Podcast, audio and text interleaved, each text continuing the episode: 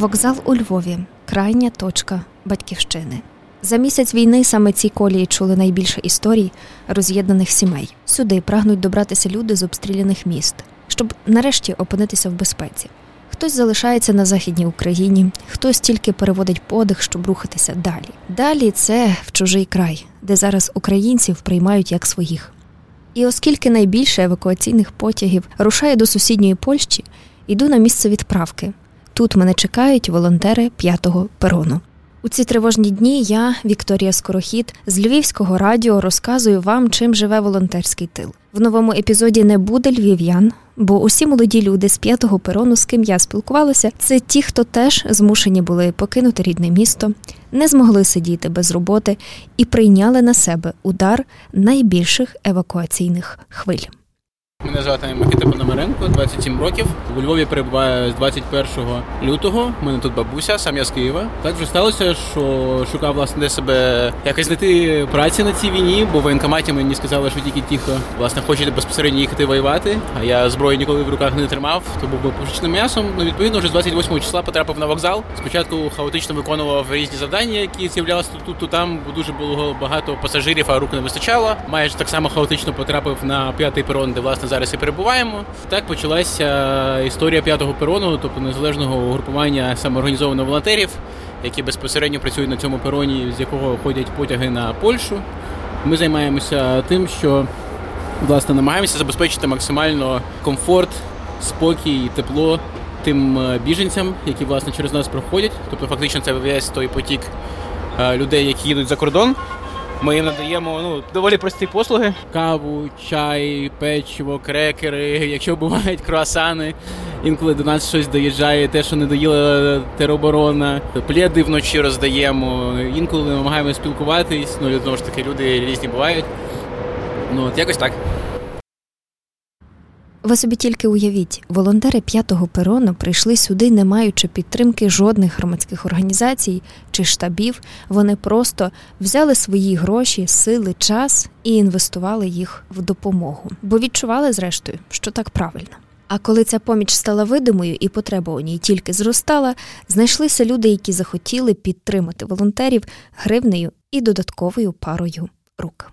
Станом на двадцять восьме число того лютого нас було, здається, в новоствореній групі п'ятеро людей. Зараз вже сто шістдесят людей. З них дванадцять вже виросли координаторами тут. Тобто в нас доба поділена на чотири зміни. Люди, відповідно, дуже різні. Є, тож таки, в залежності від часів. Знаєте, можна, якщо чесно, поділити тут волонтерство на вокзалі на два таких періоди. Перший період – це перші десять днів війни, коли була скажена кількість пасажирів, біженців, а людей ще не вистачало. І друга частина, яка дуже сподіваємося, буде продовжуватись і далі, а краще вже і закінчується тим, що вже наша робота не буде потрібна взагалі. Це зараз спокійно. Тобто є люди місцеві, є люди з усієї України, є з Києва, з Харкова, з Сум, ну, з усіх, серйозно. Отак. Ви ще зазначили про те, що зараз трошки менший наплив людей, але так, водночас він залишається стабільним. Стабільно, так. Тобто, наприклад, проста демонстрація того, що людей стало менше, електричка, ну, такий потяг, та, який, власне, є електричкою, от його, якщо не помиляюся, буквально вчора його відмінили, бо він вміщав дуже багато народу, тепер він вже не ходить. Тобто, тепер вже ходять якісь потяги менш, більшої якості, але меншої вмістимості. Отак. Тому теж всі координатори всіх чотирьох змін зазначають, що людей стало набагато менше. Наприклад, теж у нас є онлайн-форма запису, тобто просто це теж Google-форма, в яку люди записуються в той час, коли мають можливість, коли розуміють, що вони можуть прийти на ту чи іншу зміну.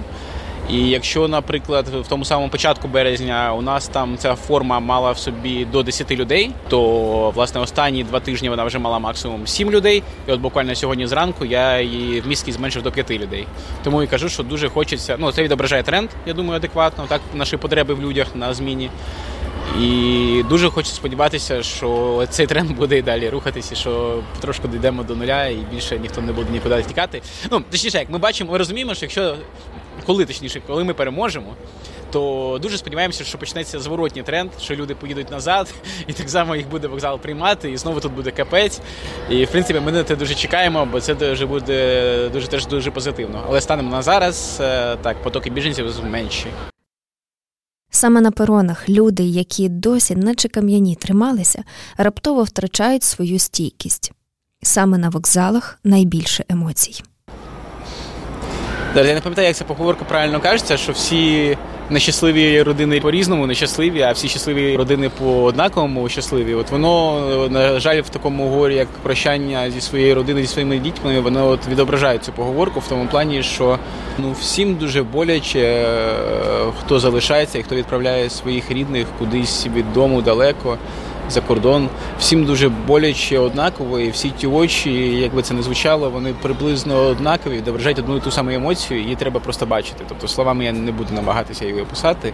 Люди, коли приїжджають, перш за все, окрім якихось базових таких да, потреб, які є там, перш за все, вони просто хочуть з ким, е, хочуть заспокоїти себе, власне, внутрішнє, тому що вони приїжджають сюди, розуміють, що тут ніби як більш безпечно, і емоції беруть верх над людиною. Вона дуже багато людей, які приходять, просто плачуть через те, що ти даєш їм чай, і вони там, я не знаю, готові тобі дякувати все твоє, все твоє решту життя. За столом розсудливо ділить молоко і наливає чай Катерина. Ще кілька тижнів тому стиліст з Києва, а зараз одна з головних волонтерок п'ятого перону. В чужому місті волонтерите. Що вас змусило? Ну, не сидіти ж на попі рівно. Я розумію, що я можу бути корисною, хоч десь, хоч якось. В Києві не можу бути корисною, бо я не там, на жаль, дуже-дуже на жаль. Але якщо я можу тут допомогти тим, хто потребує допомоги більше, аніж я, то чому ні? Я зараз вільна, на жаль, без роботи, але вільна. І я просто спрямовую свій ресурс туди, де він потрібен. Мене звати Катя, мені двадцять чотири, я з Києва. Працювала стилістом останній час, вирішила піти в свою справу відкрити, але трошки... Трошки вона піднакрилася, але я думаю, що ще все буде, тому, тобто ніхто з нас не засмучується, всі розуміють, що це закінчиться, і як закінчиться, то треба буде робити багато і будувати економіку заново, на жаль. В принципі, розпочинати життя з того, ну не з того, де воно закінчилось, але якось по-новому, змінювати нові звички якісь заводити. Тобто... Як було, вже не буде ніколи? Ні, не буде, звичайно, тому що, як мінімум, морально, ем, люди, які... розуміють і бачать, що таке війна, вони від, від частини, я думаю, що травмовані десь всередині, в будь-якому випадку. Ті, хто бачив менше, то добре. І слава Богу, що бачили менше. Ті, хто бачив більше, на жаль. Але е, люди стають більш, певно, свідомими, так, вони стають більш свідомими, вони починають на життя дивитись по-іншому. Тому навряд чи буде так, як було до. В когось немає будинку, в когось, ну, дуже, на жаль, але, напевно, що немає когось знайомих, рідних, близьких. І, ну, таке не забувається, мені здається, в будь-якому випадку. За бутербродами до столика волонтерів приходить пані Анжела. Її сім'я приїхала із Запоріжжя. Зараз вони очікують на свій потяг в нікуди. Жінка не стримує сліз, поки розповідає, що довелося пережити. Ми з Запорізької області, Пологовський район. Росіяни там позаїхали, заставили повісити білі пов'язки всіх на воротях, везде, щоб люди ходили з білими пов'язками отут. От. Ворота сказали, що були відкриті, тому що ну, не можна, і все. Ну, ходять і кажуть, от буде у вас тут і русський рубль ходити, і українські деньги. Там, ну, там це жахіття просто. Розстріляні усі дома там, в Пологах. Це, це не передати. Через кожні, ну, щоб вам не, не збрехати, метрів п'ятнадцять-двадцять блокпост стоїть. Ну, це таке, там така от обстановка. Я вам скажу, ми до Оріхова доїхали, ми плакали, тому що там побачили наші... Ну, українські збройні сили. Отак, от така обстановка. Літають все время оті. І градами стріляють. Ну, от ми їхали в поїзді, нам сказали, що Малиновку розстріляли, там і скотина бігала по дворах, да. І, ну, в общем, жахіття, це жахіття. Скільки вас приїхало? У нас четверо. Моя дочка з дитиною і я з дитиною. Ми їдемо в Польщу, тому що треба заховатися. Бачу по пляшечці, що зовсім дрібненькі. Так, да, сім місяців дитинці. Отак от. Сиділи до останнього, думали, що все наладиться. А воно, бачите, обернулося. п'ятдесят років. п'ятдесят років я ніколи не думала, що мені прийдеться все це пережити. І буде війна в Україні. Дуже печально все це. Не знаю. Хоч я і сама Я сама родом з Донецької області. Ну, переїхала в Запорізьку область дуже давно, тридцять років назад. Такі діла у нас українською, понятно. Дуже гарно, тому що я приїхала, розмовляла російською, а тут вже навчилась на українському. Так швидко? Так швидко, дуже швидко. Тому що общалася з вашими людьми з цього краю, до нас приїжджали на прополку, люди туди, оце ж з Західної України. Мабуть, дається легко мова. А ким ви працювали? Я працювала, ну, в основному я воспитувала дітей, виховувала, тому що четверо дітей у мене. Ого! Так. Все поки нормально і будемо сподіватися, що наші Збройні сили все це відновлять і наведуть порядок і лад. Ну ви ж не, не, не смієте опускати рук, пані Анжела? Та ми не опускаємо, ні, ні, це, це винуждена, як то кажуть, ну ви, вимушена. Мера, що ми їдемо, тому що ну, ми боїмося просто за своїх дітей і все. А так я, я полишила вдома дві скотини, в мене дві корови. У мене душа печеться, як вони там будуть і як вони там зможуть із ними. Отак. Вони не освобождають нас, ми не просили нікого освобождати. Ми нікого не просили освобождати. Ми жили в нашій вільній Україні і нам це нравилося. Подобалося і нравилося. Хай ми там і рускомовні трошки, да, там на границі ми з Донецької області. Ну, ми ж то нікого не оскарбляли, нікому нічого не казали. У мене навіть в Донецькій області у мене є родина і мої рідні люди там залишилися і живуть там. Ну, так, що я їм можу сказати? Я можу їм сказати тільки одне, що подумайте своєю головою, що ви робите. І куди ви взагалі прийшли. Така молодець. На Україні. Це просто неймовірне відчуття. Щойно після запису, коли я просто стояла і налаштовувала техніку, до мене прийшов волонтер і дав цукерку. Знаєте за що? Ніколи в житті не повірите. За посмішку. Кажуть, що це доволі рідкісне явище на вокзалі, але волонтери з усіх сил намагаються зробити так, щоб якомога більше людей посміхалися. Тому що незабаром доведеться до батьківщини повертатися.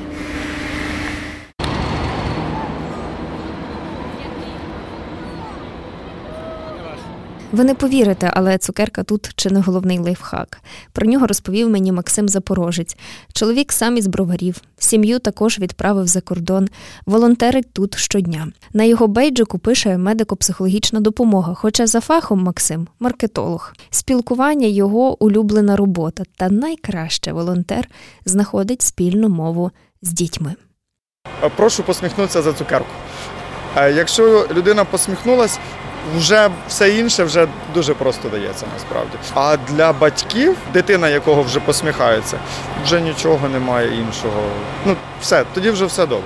Насправді, бо то найдорожче, що в тебе є в житті, вже посміхається. З чим стикаєтеся найбільше? Бо розуміємо, що люди їдуть з дуже таких критичних точок, і їхня психіка вже пережила дуже багато всього. З чим найбільше стикаєтеся? Що є таким найпопулярнішим? Я вам скажу, те, що для мене було найважче за ці дні, які я відчув, Ну от відчув, знаєте, крик душі.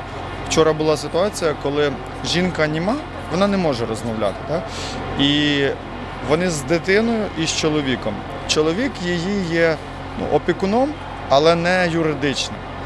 І так вийшло, що його не пускають, тому що ну, закон і митники дотримуються для всіх одного і того ж самого. І коли ця пані, не маючи можливості в житті говорити, як вона плакала і намагалась сказати і попросити, щоб його пустили в потяг. Для мене це вчора було, ну як вона, ну це не можна передати, знаєте, словами, коли от вони, от коли людина німа і говорить, розумієте, ти відчуваєш все, що вона говорить. Кожне оце слово, яке не сказане, ти відчуваєш. Це було одне із самого страшного. І коли сьогодні приїхали мати з дитиною, зараз знаходяться у нас в центрі, і дочка каже, мамі, навіщо ти, каже, хотіла мене вбити, навіщо, каже, ти по мені стріляла. Тобто, наскільки потрібно буде ставити на місце ось ці деталі, які вже не знаю, не знаю, чи можна виправляти. І там сидять зараз чотири психолога, з ними працюють, і вона говорить до мами, чому ти мене не впізнаєш. Тобто, дитина взагалі не розуміє, ну, я не знаю, свідомо чи підсвідомо, говорить ось ці про ті речі, які відбуваються да, навколо, не розуміючи того, що вона вже навіть знаходиться в безпеці. І таких моментів ну, дуже багато, насправді. Кожен день ми розуміємо, що люди от зараз, наприклад, стоять у нас, вони стоять всі внизу в тунелях. Зверху їде потяг. І ті, хто приїхав з Харкова, ну, взагалі здригаються від того, що, що це відбувається. Але це просто потяг, який проїхав над тунелем. І їм страшно, важко, вони плачуть. Да? Кожен... Вчора жінка, наприклад, загубила тут дитину. І наскільки це було показником того, що навіть все, що є матеріальне в житті, це нічого, да? В порівнянні з тим, коли вона знайшла цього хлопчика і як почала плакати, він каже, чого ти плачеш, мама? Він каже, бо в мене все, що є, це ти. От, тому якось так. Насправді, але дуже позитивно, що цим людям вже морально легше. Хоча сирени відбуваються тут, да, але ми коли прийшли працювати, нам сказали, що сирени на вас не діють і ви приймаєте рішення. Або ви ховаєтесь, або ви працюєте. Ну, тобто ми прийняли рішення всі, що ми працюємо. Конфлікти є, люди різні. Небезпечні обставини для життя тільки детонують людські характери і не завжди найкращі риси. Тут уже навчилися стримувати, мирити і, попри все, робити добро. Є дві фрази, які вирішують більшу кількість конфліктів. Перший конфлікт – це той, що зав'язаний, власне, на нерозумінні, коли буде потяг. Тобто люди, особливо коли це ну, люди, які бачили бомбування, які втратили домівку, тобто в них продовжується це відчуття небезпеки, так? Воно їх переслідує і, відповідно, воно їх жене далі. Для них дуже важливо щось дізнатися, що вони поїдуть, що вони будуть в безпеці. Відповідно, коли, наприклад, вони починали вже, ну, як би сказати, ну, дуже активно переживати, хай буде так, то їм достатньо було, насправді, сказати всього на фразу, що не переживаєте, я вже тут працюю більше тижня щодня, всі, хто й хотіли поїхати, поїхали. І оця фраза, це от перша фраза, яка цю паніку, істерику вона знімала як магічну паличку, людям просто треба знати, що все буде гаразд, реально. Коли вони дізнавалися, коли їм впевнено це кажеш в очі, люди заспокоювалися. І друга така штука, яка теж дуже емоційна, якої було багато, але вона запам'яталася, це з приводу дітей. Так само, якщо, наприклад, теж всім же людям, самі розумієте, які часи, щось умовно треба. Хтось без води багато часу, хтось без їжі, комусь дуже холодно. Зараз ми вже записуємо, так, закінчився перший день весни. В перші дні березня було дуже холодно. Відповідно, люди все мерзнуть, вони в тунелі, там протяг. Тобто, ну, страшні умови, насправді. І вони з дітьми. І, відповідно, люди просили теж собі щось, а наші ресурси були тоді дуже обмежені. І, відповідно, якщо навіть людина починає агресивно щось як вимагати, доросла, але ти їй пояснюєш, ні, я тобі не дам, це для дітей, все, одразу, одразу якби люди кажуть, а для дітей добре. Тобто всі все розуміють, дуже рідкі виключення, супер рідкі, коли щось, мовно, був якийсь як цинізм, як здавалося. Але здебільшого дев'яносто дев'ять відсотків людей якби одразу входять в положення, і коли ти працюєш, це не відчувається як емоція, але потім, коли йдеш додому і це переживаєш, то вже та, хочеться трохи плакати. Вокзал – німий свідок палких обіцянок повернутися.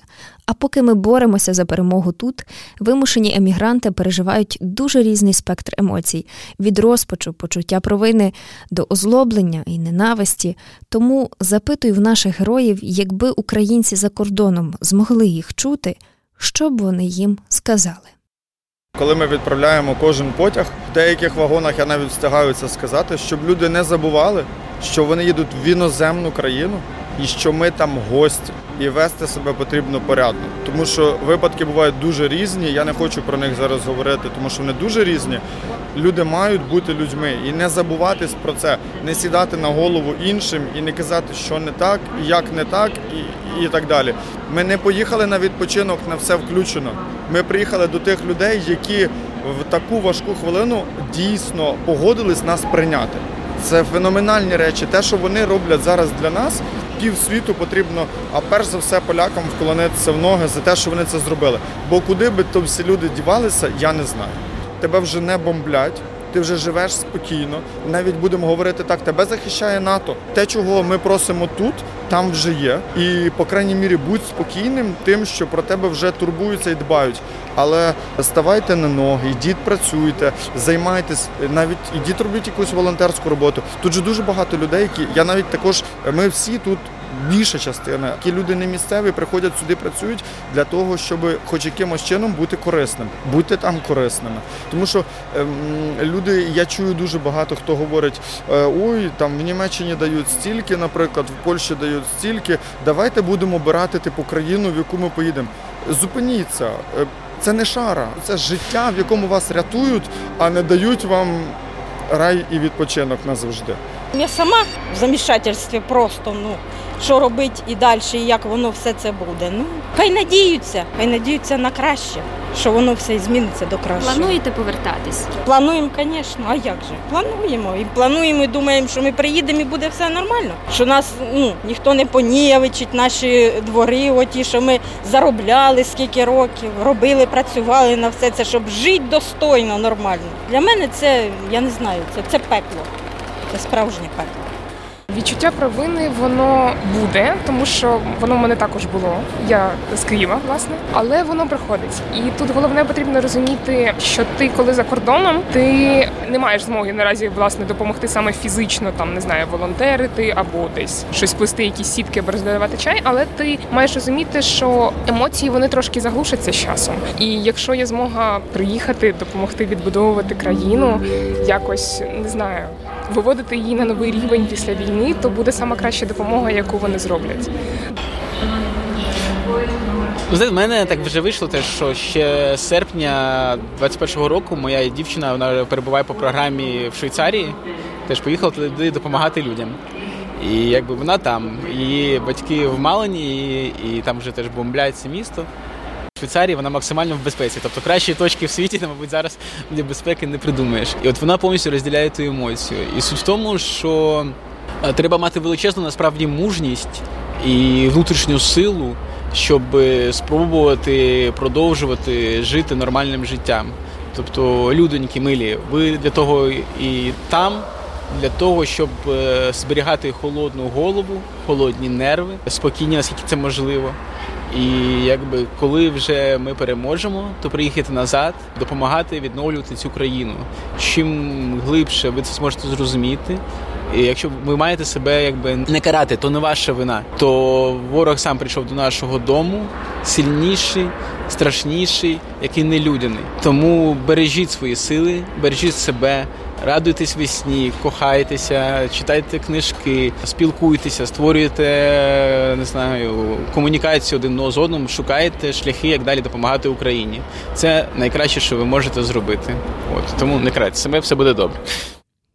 А наостанок вмикаю вам композицію від львівського співака Юрія Йосифовича. Вона про біль земляків, які ностальгують за рідним краєм. Ми розуміємо, ми вас чуємо. Ми на вас чекаємо. Перемога близько. Вікторія Скорохід, волонтерський тил. Хоч і мені жить прийшлось в чужині, до вас я серцем вертаюсь. Рідні поля, де нам юність пройшла, я цю пісню співаю. Лети, тужлива пісня, через море удаль.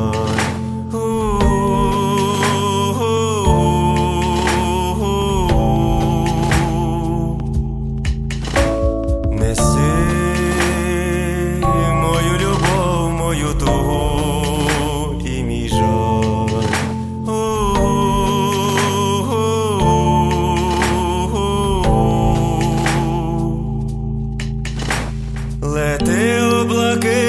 Простори